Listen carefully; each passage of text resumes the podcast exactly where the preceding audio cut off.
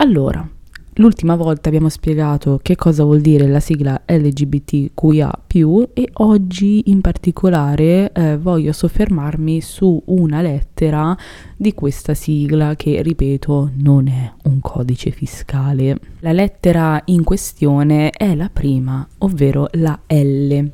L sta per lesbica. Allora, chi mi segue su TikTok avrà sicuramente visto un mio video dove spiego anche in modo abbastanza ironico del significato eh, di questo termine.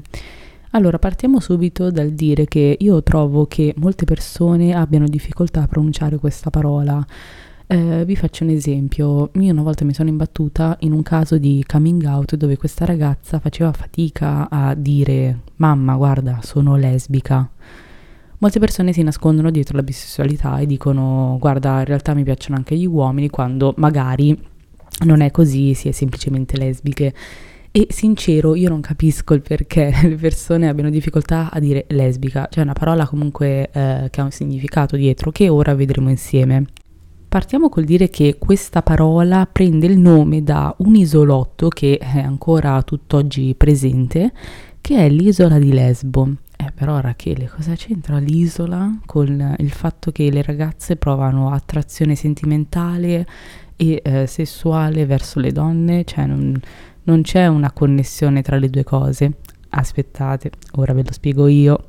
Allora, per capire bene, oddio, ho toccato il microfono, per capire bene l'origine di questa parola, bisogna fare un mega tuffo nel passato e andare nell'antica Grecia.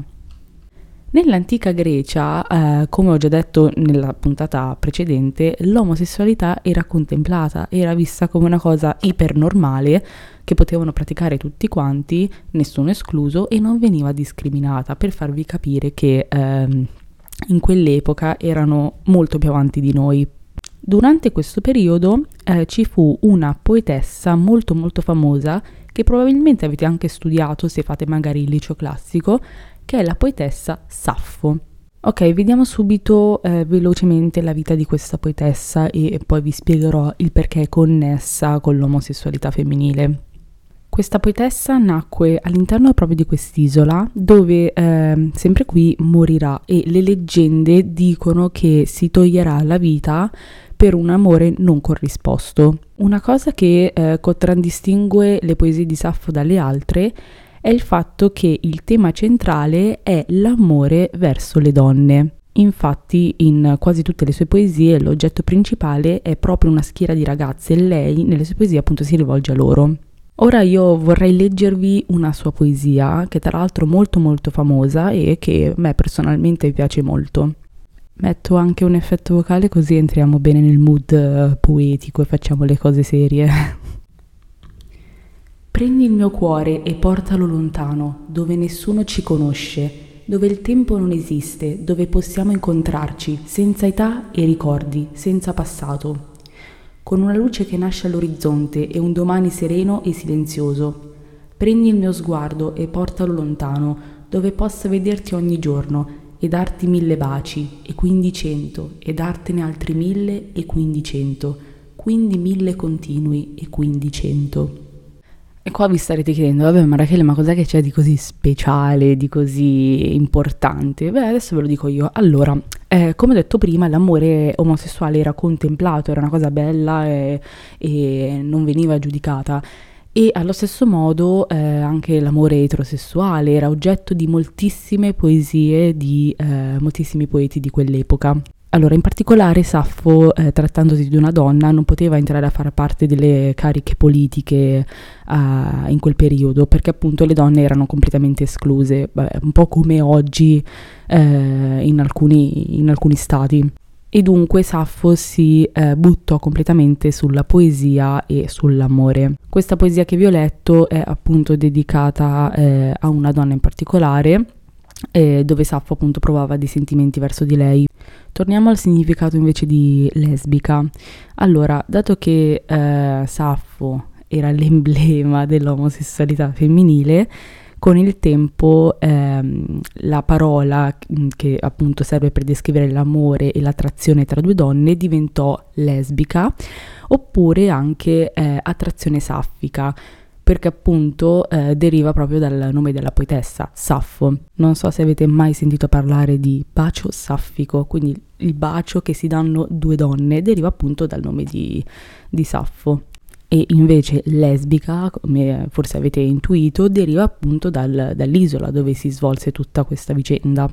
Quindi spero che adesso il concetto sia chiaro, che non avete più paura eh, di dire guarda sono lesbica, perché questo termine è stupendo, ha dietro una storia bellissima e un bel significato. Vediamo ora quali sono gli stereotipi che purtroppo ci sono nel mondo dell'omosessualità femminile, perché ovviamente eh, ogni orientamento sessuale eh, deve avere degli stereotipi che sono nati dalla nostra società. Vediamo insieme quali sono. Il primo sicuramente che mi viene in mente è quello di una persona che mi chiede ma Rachele non ti è mai mancato un uomo? Forse è per questo che sei lesbica, perché non hai mai trovato l'uomo giusto. E io questa frase rispondo sempre, forse perché l'uomo giusto non lo voglio trovare, voglio la donna giusta, appunto perché io come persona seguo è la mia attrazione mentale, quella fisica, quella sessuale, quella spirituale, insomma io seguo semplicemente il mio cuore, quello che la mia natura mi dice io non è che ho scelto di essere lesbica, quindi ho scelto di andare dietro alle donne, no? Assolutamente no, io sono nata così, punto, come si nasce etero. Che poi ovviamente questa cosa ha tutta un'evoluzione fin da, da bambina. Io vi faccio un esempio, io ho iniziato a guardare le ragazze, ehm, ora che sono cresciuta, mi rendo conto che ho iniziato a guardarle dall'asilo, raga. Cioè io le guardavo non semplicemente perché volevo magari un rapporto di amicizia oppure volevo essere come loro, no, no, c'era proprio un interesse eh, affettivo di base. Poi ovviamente quando una persona cresce eh, dice oh cacchio, è veramente così, cioè si rende conto di quello che è nel presente e di quello che provava nel passato. Raga, secondo stereotipo che odio tantissimo, eh, io ad esempio porto un taglio corto e vesto con abiti molto larghi, comunque con le classiche felpone, no? Molte persone su TikTok mi chiedono, eh, ma allora tu vuoi diventare un uomo? Cioè ti piacciono le donne e assomigli anche a un uomo? Ma da quando i capelli o comunque l'espressione eh, di genere di una persona eh, implica il fatto che mi debbano piacere le donne e voglio diventare un uomo? Cioè ma dove sta scritta sta cosa? E adesso vi rispondo qua, io porto un taglio di capelli corto perché mi piacciono i capelli corti, penso siano più comodi e mi rappresentano. Vesto vestiti larghi perché non mi piacciono gli altri tipi di vestiti, ma non c'entra con il fatto che voglia diventare un uomo, anzi io mi identifico come donna cisgender e mi sento donna al 100%, punto.